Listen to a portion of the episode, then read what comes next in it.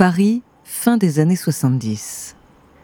Le soleil décline dans le ciel, annonçant une délicieuse soirée de printemps.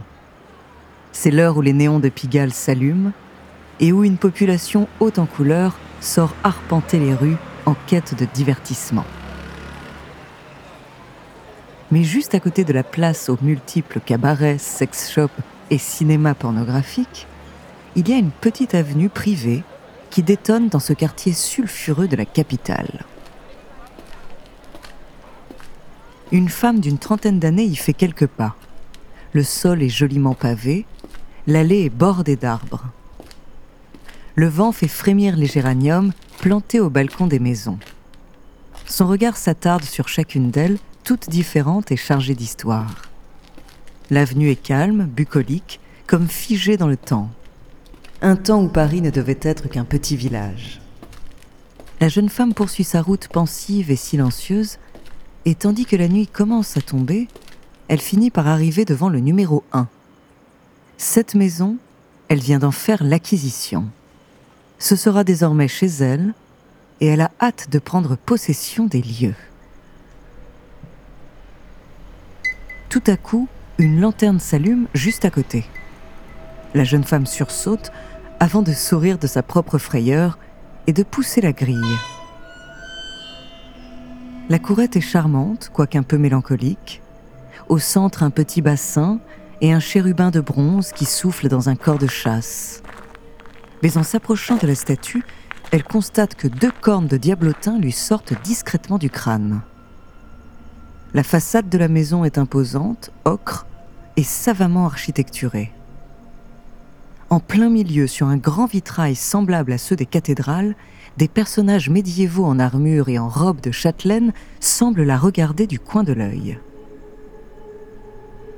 Le portail en ferronnerie gothique est surmonté d'une gargouille et de la lumière filtre mystérieusement depuis l'intérieur.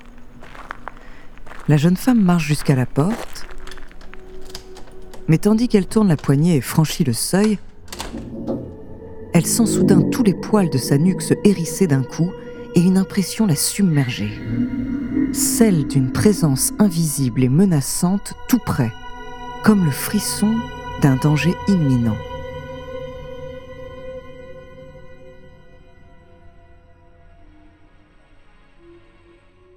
Bonjour, je suis Andrea Brusque, bienvenue dans True Story. Aujourd'hui, je vais vous parler d'une maison emblématique située dans le quartier de Pigalle à Paris. Magnifique, inquiétante et même maudite selon les rumeurs, elle a terrorisé le voisinage et ses propriétaires pendant des décennies. Certains artistes qui l'ont habitée n'y voyaient qu'un décor inspirant jusqu'à ce qu'elle devienne leur tombeau. Son nom, la maison hantée de l'avenue Frochot. Entre fantômes, meurtres et phénomènes inexpliqués, découvrez sa true story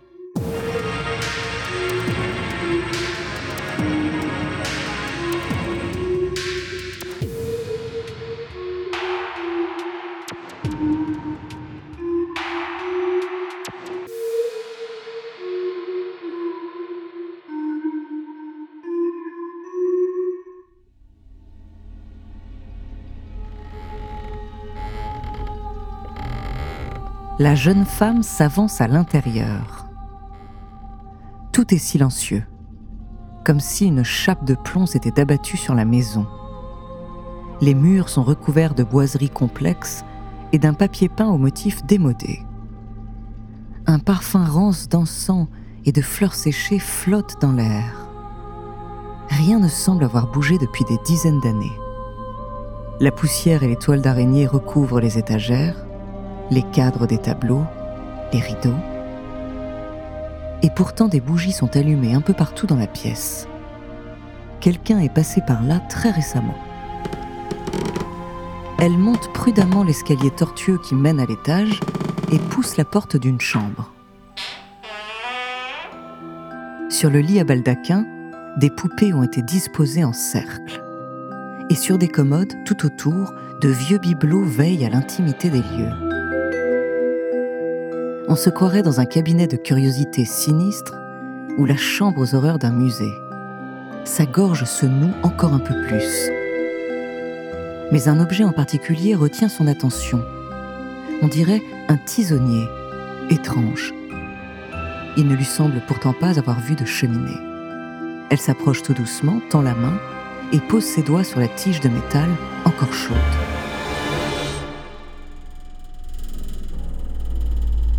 Tout à coup, des vibrations retentissent derrière le mur le plus proche, aussitôt suivies par des grattements frénétiques. Comme si des ongles labouraient rageusement le bois pour creuser un trou dans la cloison et s'agripper à elle. En une seconde, une terreur froide immobilise chaque muscle de son corps. Elle voudrait crier, courir, sortir d'ici, impossible. Seuls ses yeux exorbités roulent confusément dans leurs orbites. Les grattements s'arrêtent brusquement. Mais cette fois, elle entend des grincements de pas sur le parquet de la pièce voisine. Ils se rapprochent de plus en plus. Prise d'un élan de courage inespéré, la jeune femme réussit soudain à sortir de sa paralysie.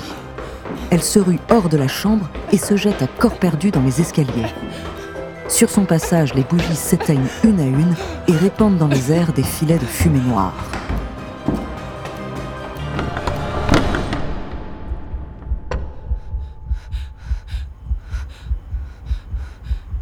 L'instant d'après, elle est dehors et s'éloigne rapidement de la propriété. La rumeur des passants de la place Pigalle, toute proche, l'aide à reprendre ses esprits. Encore essoufflée et tremblante de peur, elle décide alors de revendre la maison dès le lendemain. Hors de question d'y habiter, ni même de repasser un jour par ici. Cette jeune femme, c'est Sylvie Vartan. Et en cette soirée printanière de la fin des années 70, elle n'est ni la première ni la dernière à avoir été témoin de phénomènes étranges au numéro 1 de l'avenue Frochot. Cette étrange demeure a été construite vers la fin des années 1830, à peu près au même moment que les autres maisons de l'avenue Frochot. Mais son style néo-gothique contraste avec ceux de ses voisines néo-palladiennes et néo-renaissance. Déjà à cette époque, elle n'est plus vraiment à la mode. La culture populaire et les arts sont toujours férus de spiritisme, d'épouvante et de surnaturel, mais le rationalisme des Lumières est en marche, et l'architecture de Paris s'en ressent.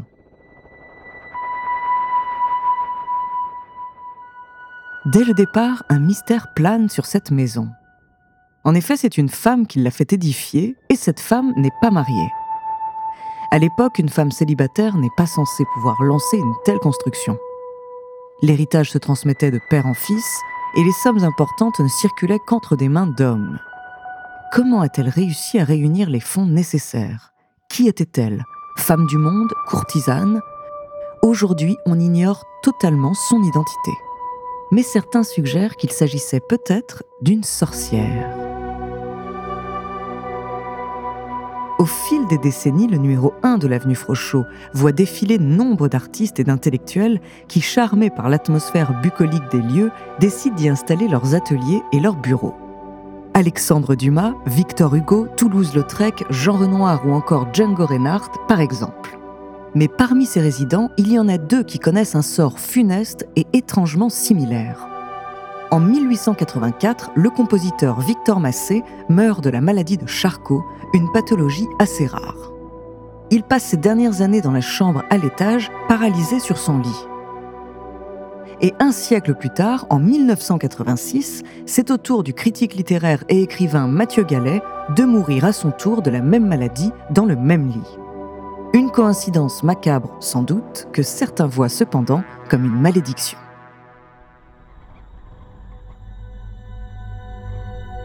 En effet, cette maison a certes été le décor inspirant de grands artistes parisiens, mais aussi une scène de crime. Au début du XXe siècle, une servante est retrouvée assassinée au milieu des escaliers, le crâne fracassé à coups de tisonnier. Le meurtre n'a jamais été élucidé, mais on suspecte l'esprit de cette femme de errer depuis en quête de vengeance. Le voisinage est pour beaucoup dans cette rumeur. Vibrations, grattements contre les murs, râles d'outre-tombe. Les témoignages sont nombreux et pointent tous dans la même direction. Le numéro 1 de l'avenue Frochot serait hanté.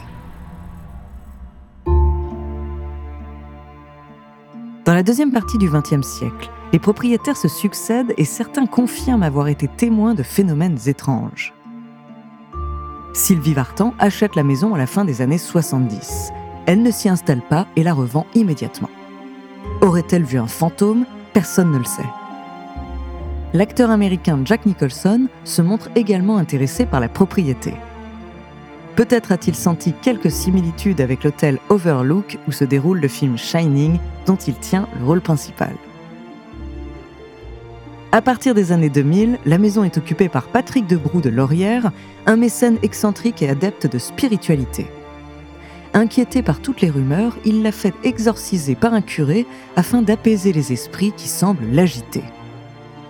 Après son décès en 2010, c'est son ami Jean-Jacques Giraud, peintre, compositeur et professeur en médecine, qui prend possession des lieux. Il n'y vit pas, mais il organise régulièrement des concerts et des réceptions. Et selon ses dires, aucun événement surnaturel ne s'est jamais produit en sa présence.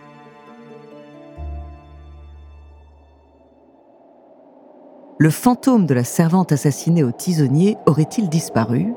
Ou attend-il simplement un nouveau propriétaire, un peu plus crédule peut-être, pour réapparaître et faire trembler une fois de plus les murs de cette magnifique maison vieille de presque 200 ans?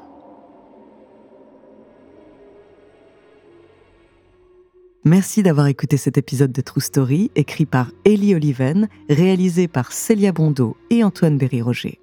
Dans le prochain épisode, je vous parlerai d'un homme à la couleur de peau plus que déroutante.